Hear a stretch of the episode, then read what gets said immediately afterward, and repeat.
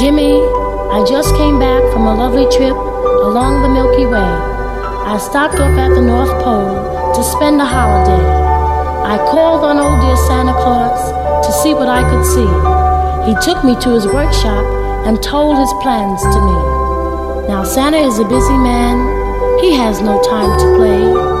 He's got millions of stockings to fill on Christmas Day. You better write your letter now and mail it right away because he's getting ready, his reindeers and his sleigh. You better watch out, you better not cry,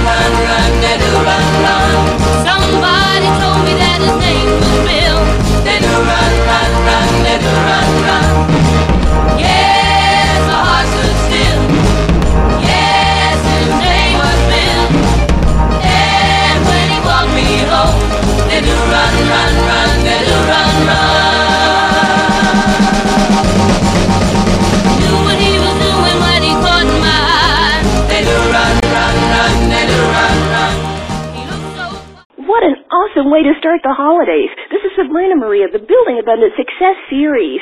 And we just got finished listening to lead vocalist Lala Brooks and the Crystals. Lala is an accomplished stage and screen actress. And of course she's led on hits that we've heard all our lives, like Da Doo Ron Ron, Then He Kissed Me, and of course Santa Claus is Coming to Town, which is just great for this time of year. Lala is also an accomplished stage and screen actress. Her latest album is called All or Nothing. This awesome interview with Lala is coming at you right now. Lala Brooks, welcome. Hi, how you doing, Sabrina? I am doing great. This is so exciting to talk to Miss Lala Brooks of the Crystals. I um listened to your music all my life. Oh, from a child. Oh, that's so, I'm telling you, I'm so happy that you did get to hear the music that we did in the 60s. Yeah, from Rudolph the Red-Nosed Reindeer, didn't know it was you, Santa Claus is coming to town, and listening to this Christmas album and just loving it. So generations have grown up with your music, mine included. I want you to tell our audience who you are, where you're from. Well, I guess I'm Lala Brooks, and I was with the Crystals, and we were all from Brooklyn. I'm from Brooklyn, Bedford Stuyvesant. Yeah, East Coast. I'm from Jersey. I'm New Brunswick. yeah, okay. where I'm originally from. Yes. Originally, though, the Crystals uh, started in what year and what was the lineup? Were there Crystals before you came along? Well, what happened? Well, they just started, and mm-hmm. I was about say twelve and a half. Mm-hmm.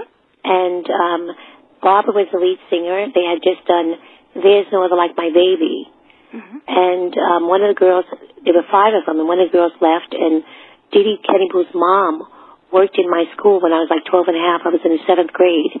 And I used to go to the after school programs that my mom made us go because she didn't want us on the street, you know, playing in the street. So she'd send me back to school. And one particular day I went back and Mrs. Henry, which was Dee's mom, she was, um, would att- she would attend, attend the children there, you know, so we wouldn't get in trouble. And we'd have to play like different games and play music. And one particular day when I went back after um, school, I heard this man playing the piano.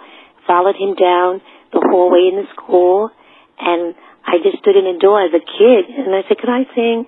And he said, "Can you?" I said, "Yeah," you know, because I was singing in church at the time.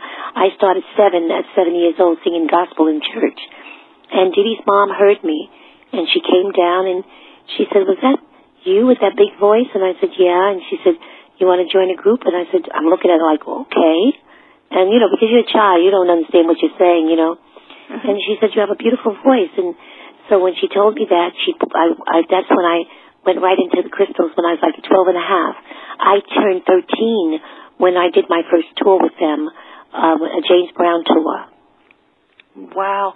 Now, music culturally at that time, um, explain to my audience what's going on musically at the time that you know you get that offer? Well, you know, it says what what music was playing or how the yeah, what was going on in the music scene? Because see, you're new to this, but I'm sure there's some sort of influence other than gospel going on. What's going on uh, musically? Who are you influenced by?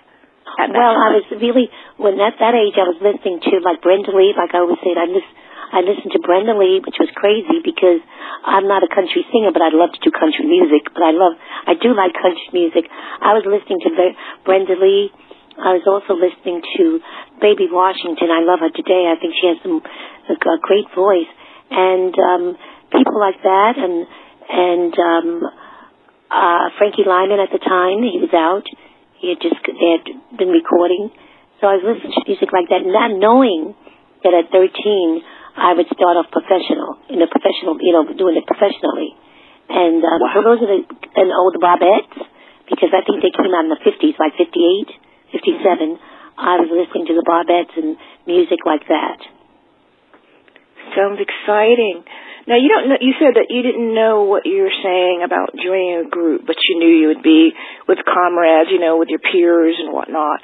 In the in the beginnings of the Crystals, what was that like? Because I know that, um, you know, what is it? You're preteens, basically. You're you're in school.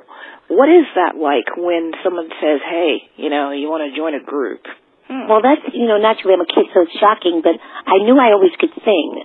You know, I didn't I didn't know that I was going to join a professional group because it just wasn't in my head because I was so young. But I knew that I always wanted to sing from singing gospels.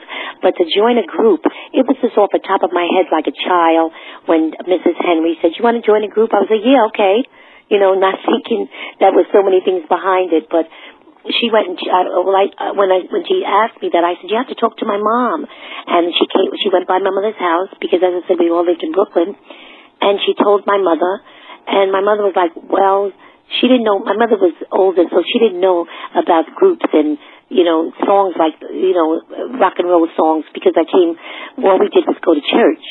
Mm-hmm. So when she did, you know, find out about the music and Mrs. Henry was explaining to her about the group and things, my mother was concerned and, and Mrs. Henry guaranteed her that I'd be safe and they moved me quickly out of my school, my public school, and I went to private school right away. And um that was a shocker because I went to school with very wealthy, wealthy children, and it was all white, which in my regular school, in the public school, it was mixed. Mm-hmm. And that was a culture shock, is because um, I just wasn't used to going to school with all white children, plus the very wealthy kids, and kids that I would say they're um, academically they were ahead of me, you know, and that was a challenge for me. And um, after that, I continued from that school to a high school and in high school, I went to school with Patty Duke, um, Anthony Quinn's son, uh, Gregory Hines, uh, Bernadette Peters, uh, Dinah Washington's sons. So I went to school where there was all professional children. The only the only diff- difficulty things I had was keeping up with the work.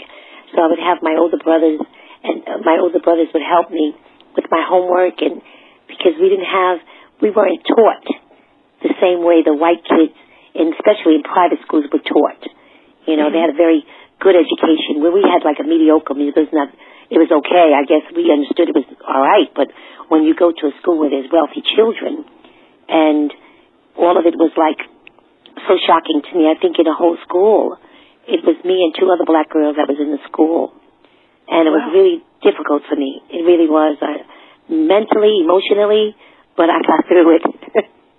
Well, yeah, it challenges you, and anything that challenges you, you can become a better person because of that. Do you think that that education helped you survive what would be uh, showbiz? Oh, sure it did because I was around showbiz kids, and um, naturally, the way they act and the way they speak and the way they carry themselves is much different than just normal children. So you pick up you know, you pick up to fit in, you pick mm-hmm. up to be competitive, you pick up just to get along with them. You know, so everything worked out in a positive way for me. And I and I was the type of child being brought up by a mom that was very, very um, you know, positive. She always gave me that backbone that you are special. Not to be better than somebody, but I never felt inferior. Never. I didn't. You know, and I think that happened from when I was a kid. Uh, so it never, it bothered me as far as I say academically, but as far as like being able to fit in, no, I could fit in very well. Awesome. I was looking at early pictures of the crystals. I saw that it was a quintet, then it went to a quartet. When you were there, what was the lineup right at the very beginning and who was in that group when you started to actually record and you know practice and record? Okay, when we first when I first got into the group, it was five of us. It was five of us from the beginning. And Myrna um, Giraud, I think her name was. I think she got pregnant and she had to leave. I took her place, so it was like five of us. It was myself, Dee Kenniebrew, Barbara Alston, Patsy Wright, and Mary Thomas. As I said, Pat, uh, Mar- Barbara Alston, she sang "There's No Other Like My Baby" in Uptown, and I don't think that they thought that I could do a lead because I was so young. So um, eventually, how I became the lead singer, Barbara, when we used to work the Apollo all the time, Barbara started asking me because my voice was much different and bigger, and mm-hmm. she started asking me, "Lolly, you want to do There's No Like My Baby and and Uptown?" And I say, "Yeah," because Barbara didn't come from gospel, and I did, so mm-hmm. I could sing you know, pop songs and I could sing rock songs and I could sing gospel songs. She didn't have that leverage of voice. So once I started doing that, Barbara just didn't want to sing the lead anymore. And that's how I took the lead. Well, Now, where are you recording when in your early career? Where was the recording studio? Um, it was in New York with Phil. We rehearsed at um York Street, like I think it's on forty something street. We'd go there. Phil had two apartments and one apartment that he lived in, and the other one he would rehearse in. And sometimes um, Carole King was there, you know, giving us a song to do. Um, Ellie Greenwich, you know, a lot of young writers, and we used to have to go there and rehearse and find out what songs would fit us. And as that when when that happened, as I said, Barbara was doing lead at the time, and Phil was giving her most of the songs like um, "I Love You, Eddie," "What a Nice Way to Turn 17." Barbara had like a child's voice, but very soft. And we were in the studio in New York. I can't remember where it was because I, I'm more familiar with Gold Star Studio in California because I was flown out there to put down Da Doo Ron Ron tracks and all my other tracks with the, with the uh, Christmas album. But we recorded in, in New York and Phil we would always have to rehearse in an apartment building that was underneath his apartment. Mm-hmm. We started with Phil, you know, every, we all started with Phil. I mean, the group, group started with Phil's first group after he left the Teddy Bears. Mm-hmm. And yeah, I wanted to talk to you about that. You guys were the first successful group for Phil Spector. What was it like working with him? Well, you know, Phil was fine with us. You know, it just got weird after he left to California, but mm-hmm. um he was fine. I had no problem. And maybe because I was so young and I wasn't, you know, keying in on to Phil's vibration or his aggression or things like that. But Phil was not like, you know, people make him out to be today. You know, he was nice. He was gentle. He he was very, you know, uh, direct in how he approached songs and what he wanted you to sing. I mean, even when we were recording in New York and Barbara was in the studio, sometimes we would be sitting there like sighing, like, oh my God, Bobby, you have to do it over again because she was in a little booth. So he was a driller, but not a gorilla at the time. He wasn't really bad. I think it just happened when he went to California and maybe he changed, I don't know, but he still didn't change with me when I was thrown out there at 15. And as I said, maybe because I was so young, I didn't see what other people had seen with. The road. You mentioned the Apollo Theater, which is now the world famous uh, landmark.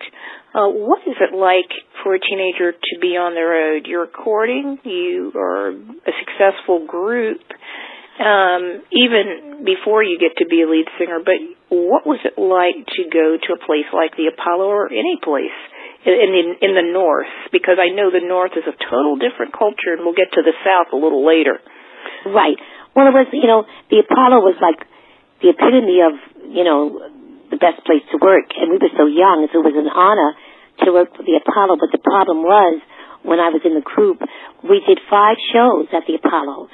And it mm-hmm. started about 11, 11.30 up until like 12 at night. So we did five shows, and um, that was difficult because, you know, I was a child but I could do it, you know, I mean, I got through it because, you know, being a kid, you have that energy. But what happened at the end of the day when we do the five shows, they, uh, someone, I don't know who did it or what happened, they reported to the Prevention of Cruelty to Children, and they came after me and my mom. Wow. And because you're not supposed, in those days, you weren't supposed to do five shows, you were allowed to do three, but not five. So when it got out that this young girl because I was a baby in the group, was doing these five shows, they came after us. And uh, when we worked the Apollo, um, I think it's Bob Schiffman, uh, the, the owner, had to, because at that time we were famous, and we had There's No Other like, like my baby in Uptown, and we was established, uh, a very established group. He didn't want to take us off the show, so what they did was they, um, instead of us going on at a certain time, because the prevention and cruelty to children used to come about 2 o'clock just to check, because we'd be at the Apollo for a week, just to check if I was on stage over five shows. So they put me in places where they wouldn't be there. So if I was supposed to do a show at 11, they put it at maybe say 4. So we, right. they switched spots with us on different, with different groups. So the person that's coming down the check would automatically not be there would have gone home. Mm-hmm. You know, and they came to my mom and said that in those days they would say that they would lock my mother up is because wow. it was like cruelty to a child. So that was a problem for me, and um, it got so bad because I became the lead singer. Even as I said, not even doing a recording as yet. I was the lead singer soon as Barbara, soon as practically soon as I got in the group at mm-hmm. that young age, 13. And then we have to wait clubs in New York called the Uptown, was the Uptown Theater Club we used to play. That was a problem. So what they did was crazy. We had a, a manager who was a lawyer named Linda Lubar. And me, I didn't know what I was doing. He wanted us to play clubs is because they was asking for the group so much. And by me being the lead singer, the group was doing better when it came to sound and my voice was, you know, phenomenal to be a young girl. They couldn't, they could not have me there. So they forged my name on his daughter's, um, uh, my fingerprints under his daughter's name, Linda mm-hmm. Lubar. And that was shocking to me after I thought about it because I remember Patsy Rice, who was my guardian, and she was one of the mothers that traveled all over all over the United States with us. When we went to Europe, she didn't travel with us because we had people waiting for us in Europe on the uh, on the um, uh, side of the on the side of the ocean, ready to be with us. But I remember her taking me as a kid into this place and me put my fingerprints on this ink and wondering what did I do or why are they doing that? Nobody said anything. And then when we played the clubs, I know they would keep telling me, Lala, remember your name is Linda Lubar. And I remember going into the clubs when we're getting to put, you know, put our bags down and our dresses. And before we get in there, we're getting out of the car because we had a driver. They kept saying, now remember, Linda Lubar. If anybody asks you your name, it's Linda Lubar. so I'd have to always remember my name was Linda Lubar if anybody came up and wanted to see my ID. And my ID was in her name with my, with, um, my fingerprints which wow. was crazy. All that just to perform. Wow. yeah. And I was saying, after I thought about it when I got older, I said, my goodness, Linda Lubar could have killed somebody. That would have been in jail. yeah, you would. you would have. But, you know, it makes for a great, it makes for a great story, man. I mean, really. I mean, but you were living it. Actually living it, you know. And what's so uh, crazy, you know, Sabrina, is that Linda Lubar was white and she was Jewish if that ain't crazy. that is that's amazing. It, I mean, it, it sounds exciting though. Um, you can you tell us some of the stuff that happened? I know that the Apollo audiences are a pretty rough audience. For oh, they're difficult. Know. If you're not good, I mean, thank God I had the biggest voice for a kid and a teenager because if you weren't good, they would just boo you, you know, or sit there like, oh my God, you know, like you know, you're waiting for the eggs to come or some bottles to come on stage, but you had to be very good. You had to be very good. They weren't stupid. I mean, a lot of them came from funk, rock, gospel, you know, because it was mostly a black audience. If you saw a white person there, it was like, even us as artists, we had to hold back on stage performing without pointing them out to each other, like saying, oh, Didi, there's a white person in the middle. There's a white person on the side. Because white people did not go to the Apollo. Later on, we started seeing a few in the center, but they were tourists that right. In probably heard about the Apollo and how famous it was and maybe from Germany and, you know, England. And those are the people that used to come. But the Apollo was very hard ball, very hard ball. And you had to be very good in order to be able to work there as an artist, you know. So we were fortunate. I mean, we started young and and we were very fortunate, you know. That sounds exciting. Um, did you tour the other? Because I know there's the Uptown, the Regal, the Royal, the Fox. Uh, you know, they're considered many of them uh, historical landmarks. Many of the African American theaters they weren't at that time. They were, you know, of course, the Apollo is well known, but now they're historical landmarks. Were you able to play any of the other ones, like the Howard Theater? Played all of those. Those was called like Chicken Chitlin Circuit, I think. It was mm-hmm. called, we played the Apollo for one week, then we go to Baltimore, the Biltmore Theater for one week, then we go to the Howard Theater, Washington for one week, then we go to the Regal Theater, the Uptown Theater in Philadelphia. So we did the whole uh, Chitlin Circuit, you know, and that's what we did. Every time we booked the Apollo, we automatically knew. Like if we was on a, on a, in the Apollo with like Patti LaBelle and the Bluebells at the time, and or Chuck Jackson, Benny King, um, Sam Cooke, uh, Lou Ro- not Lou Rawls, um, what is his name? I can't think of. He passed away too. He made Dock of the Bay, sitting on the Dock of the Bay. Oh, you're talking about Otis Redding. Otis Redding, we played the Apollo with, and then Brook Benton. You know, um, uh, um, what is her name too? Uh, uh, uh, she played a lot with Brook Benton. Her name is Brown. Her last name was Brown. Very um, short lady, feisty, but Maxine. Like, not not not Maxine Brown. I forgot her name. I'll think about it in a minute. What's and, your song? Um, so we played with Brook Benton, mm-hmm. and then we'd all go to the the Howard Theater, and we'd do a whole week there with the same group. Whatever, whenever we worked the Apollo, which we did very, we worked the Apollo a lot. I think maybe because we were New Yorkers and from mm-hmm. Brooklyn, mm-hmm. and we were good. And so whoever was on the show with us, those are the people that would go to the next gig where we spent a week with them, whether it was the Temptations, whether it was you know, like I say, um, the Womack brothers, Bobby's, you know, Bobby Ruth Womack. Brown. Was you know, Ruth Brown? Ruth was Brown. Ruth? Uh-huh. Yeah, Ruth, she was a sweetheart. We worked with Ruth Brown because she used to do a duet with um, Brook Benton. And uh, we, so we always work with all the artists. We always travel with the artists in the Chitlin circuit that we finish the Apollo, and then we'd go to those other theaters. Interesting.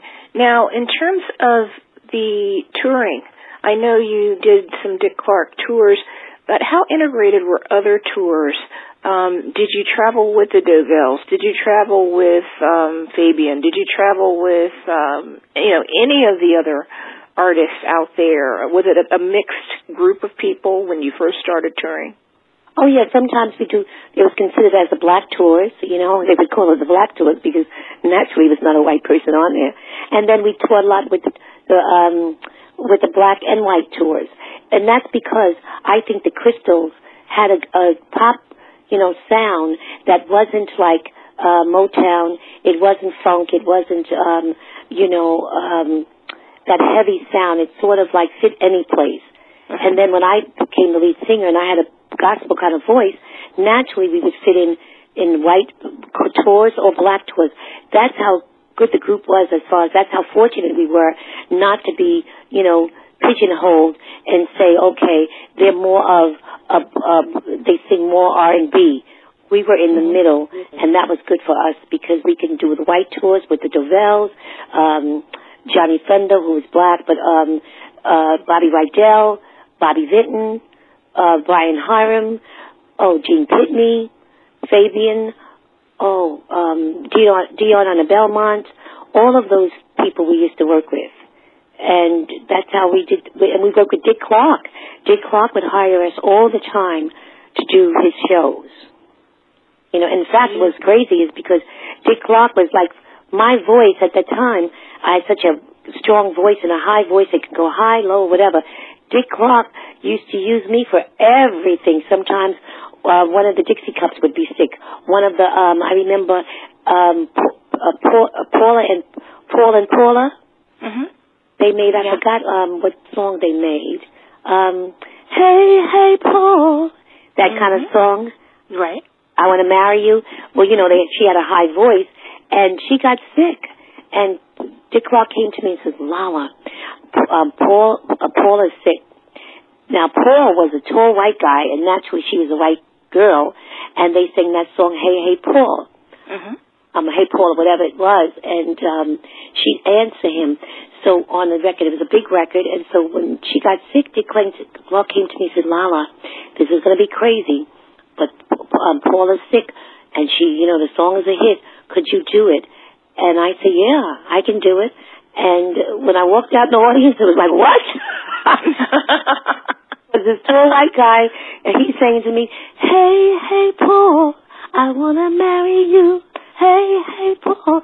Whatever it was, my voice, I had to sing that, and everybody was, the audience was laughing, but in a in a positive way, is because right. my voice was strong, and I'm coming out with this. He's looking at me and saying, "Hey, Paula," and they know that I'm not Paula, and right. I'm this black girl that he's talking to. So it was crazy. So Dick Clark, he's fill me in in everything. And I would sing the song. I would sing it like like she did it, but naturally, I'm a black woman, so I'm going to put a spin on it. Right. You know, in, in a way, in a pop, in a funk yeah. way, and they was like, "Oh my God, I don't believe this." So it was crazy. But that's what he used to do, and he used to say, "Boy, I could always count on you." So I used to fill in for the people that were sick. You know, awesome. not that I wanted to, and I didn't want them to be sick, but I had that kind of voice, you know. And then one of the, uh, what is it, the girls that make, go into the chapel and we're gonna get married. I filled in for them when, when was sick. Barbara was sick. So I knew how to change the voice and, uh, as I said, Dick Clark used to use me for everything. I was like the all-around girl that could sing anybody's song. That's You know? beautiful. That's Which is beautiful. cool. Yeah. I was wondering in you being able to be as versatile as and and and you know you're we're we're in almost 2016 but you started and got to see many people at the beginnings of their careers who would have a particular niche and still have a particular niche today. You mentioned Otis Redding and you mentioned Bobby Rydell. You mentioned people who would uh, go on for that time to be um, the superstars of the day. What were some of the uh, people like the Sam Cookes and the Bobby Rydells, people who would really blow up maybe a few years later? Yeah, I even heard that uh, you uh, had the Supremes open for you all. What was that like to see an early Diana Ross and a Mary Wilson, and you know, what was that that whole scene like? Well, we went to Dick Clark with, with Diana Ross and the Supremes, and their record wasn't, when we got on a tour with them, we were hotter than them. Because Wow. we had, we had come out before Diana Ross and the Supremes. And we had hit records before them, just like Martha Reeves and the Vandellas. They had hit records before the Supremes. The pre- Supremes started getting a hit record when we were on tour. When when um, Berry Gordy released their their records, it shot up there when we were on tour. And the, the believe me, Diana Ross took advantage of that. It was like, oh my God, please shut up, you know. you know, we're girls, we're teenagers, and we don't want to hear that because you know you you're sort of competitive, just, just like a sport. But um, they blew up on tours that we when the records be, when the record was being played, and Berry Gordy naturally was re- uh, releasing one behind the other. But when we first did the tours with Dick Clark, we were uh, we went on stage after the Supremes because we were bigger. But then before the tour was over, they went on before us. I mean, you know, it's vice versa. We went on, um, yeah, yeah, they went on before us. No, after us. Yeah, after us is because they had become, their, their record was going so quickly, you know, in that, that particular time. But they didn't have a hit record for a long time. And when they did, they did. You know, they, everything was going, everything they put out was like, boom, behind each other, you know, all, all hits. But as I said, when we started to tour, they were the records was just being released, and every time that it kept going up on Billboard charts, we had to look at Diana Ross run on the bus and say, "Oh, it's number 82," and the next thing you know, it was number 32. Next thing you know, it was number one. And I goes, "Oh my God," you know. So they did, they they killed it when it came to the success of the um, recordings as we were on tour. Being one of the early um, members of the early girl group, not necessarily the first, but um, when uh, in terms of you know the whole Phil Spector wall of sound, the Crystals were really the first big successful group. In terms of uh, branding and style and business, that's not something that's even the first part of, of what you all are thinking of at this time. To see a um, like a Sam Cooke, who was ahead of his time, um, Otis Redding, and others, um, and they blew up, and, and in different ways. The record industry in the beginnings were owned by different people. When when you talk about Motown, that's a whole different ball game. You're talking about African American business. Um, I interviewed someone, won't tell you who, and their group was approached by Berry Gordy, and uh, he was saying, oh, this this young, good-looking African American came to us and said that he wanted to produce us, and we were looking at him like, oh brother, what does this guy think he's doing? And they really just blew him off. Basically, told him where to go. He really was nice. Came in and said he loved their sound and wanted to produce them. He only had one jazz group who would come, out, you know, become a pop group. Did you ever think an African American label or group could ever get that big when you first started, or did you even think that about business? Well, we didn't think too much. I don't think I thought too much about business because we were so Mm. young, especially me. I was so young, I didn't think about that. My mind was, let me just get on stage and just do, you know, what I was comfortable in doing. But as far as the business aspect, aspect I didn't understand it at that time. Mm-hmm. I understood it now, you know, as I said, when I got older. Mm-hmm. But as far as like, I would have never thought that Berry Gordy, Motown would blow up like it did. We worked with Martha Reeves and the Vandellas, the Marvelettes a lot, you know, before the Supremes hit it big with their records. But we never thought about that. But see, um, Phil Spector and Berry Gordy, there was a competition together. It's like the white guy who has the wall of sound and the black guy who has the funk sound, you know. So even down the line, when Phil started messing up with the crystals, which he shouldn't have mm-hmm. done, because we started Phil, he should have been very loyal, which he ended up not being loyal. Berry Gordy approached us and asked us to do why we want to go on his label, and we were in the car driving when the crystals were discussing it. And by me being young, I couldn't have an opinion or didn't stress my opinion because I wasn't thinking. I was too young to, to, to be in a conversation with them. But I heard with Dee and all of them speaking and saying, no, we're not going to go to Berry Gordy, um, even though Phil is acting up with us, is because he had too many girl groups. He had the Velvelettes, the Marvelettes, Martha Reeves and the Vandellas, the Supremes. And we felt, felt that when Berry Gordy approached us, we would be lost.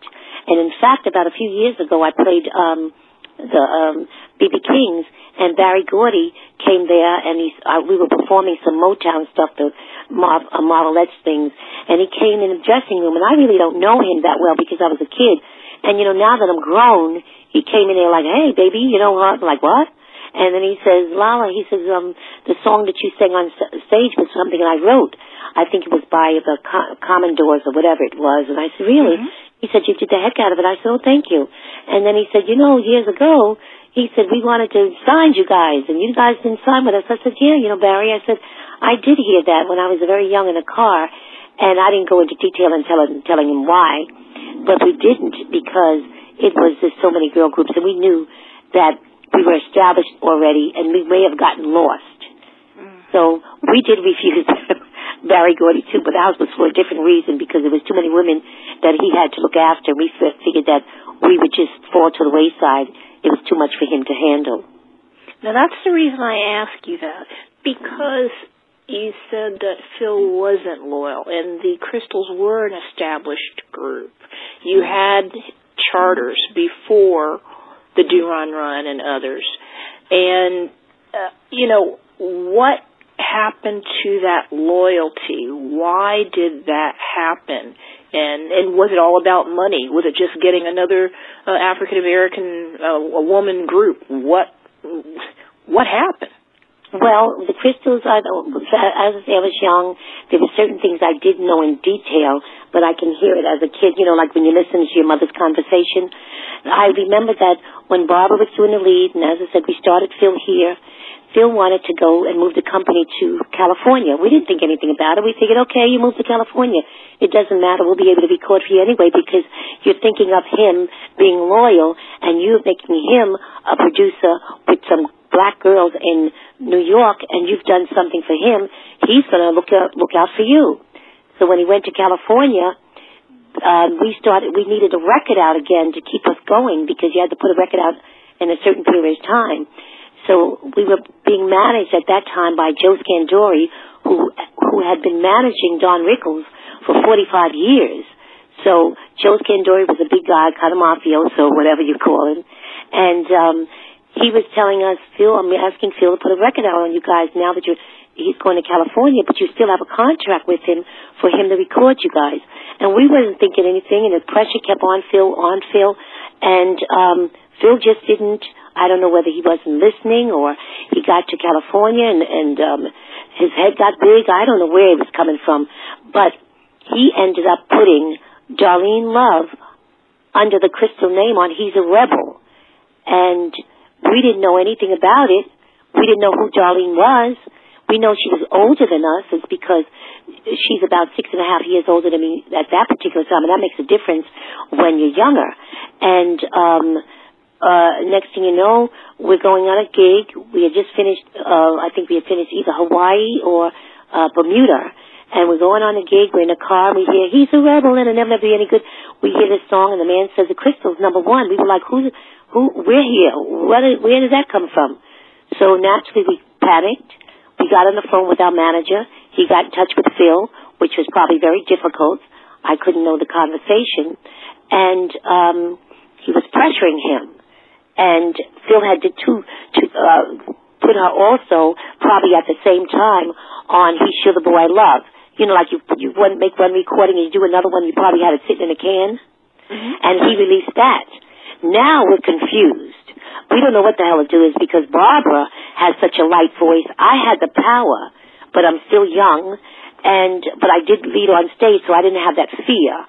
I was a go-getter and a strong, strong person as an individual. So we went. We had to get the record quickly. Um, Joe Scandore got it for us. We had to go to a studio in New York and put it on like a dinky recording record player, and we had to keep our ears there, ears on the music and the lyrics, and learn the song. And I learned it, and I started doing it on tours.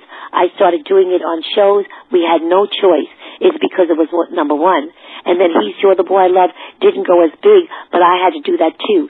That was difficult to do is because Darlene Love had a southern voice. She came from Texas, just migrated to California. So she had that I always dreamed the boy I love would come along and he'd be tall and handsome. And I said, what?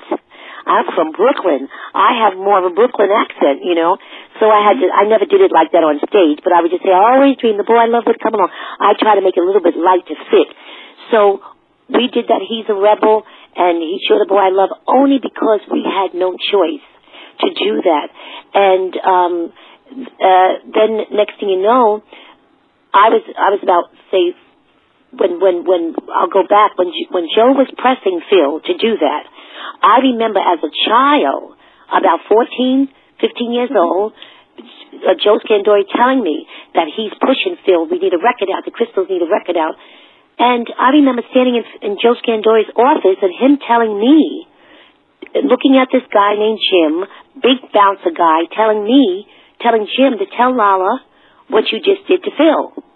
So they were trying to push him body wise, you know, and uh, anything else that they could do, you know, but Phil wasn't budging. And eventually, whatever happened, he heard my voice, and then I was the beat. I became. I flew out to California. He only flew me out there to California to put down uh, "Da Doo Ron Ron?" Then he kissed me, and all the Christmas albums, and then the other ones, "Little Boy," "Girls Girls Can Tell," "What a Nice Way to Turn." No, no, no. Um, um, "Heartbreaker," and all of those other songs. But it hurt the Crystals because we're doing this song, and then Murray Kay was the biggest disc, jockey ever. He Mhm. says, tells the truth that the Crystals never did the song. It's a lady named Darlene Love. And as I said, we didn't know her. I'm the one that knew Darlene and learned to see the blossoms when I was flown out to California. And it was, it was horrible. But my voice was so good by the grace of God and could fit. So uh, nobody, nobody could tell on tour. It's because I knew how to sing strong because I had that strong voice automatically. And it's only when Murray Kay said that the Crystals didn't do that song, then the problem started. And, um, and then it got better after Phil flew me out and the, the Crystals came back on track when I put the Doo Ron Ron, Then He Kissed Me, and all the Christmas album is because now they hear the original girl that's with the group, and we got from an, uh, underneath that that storm,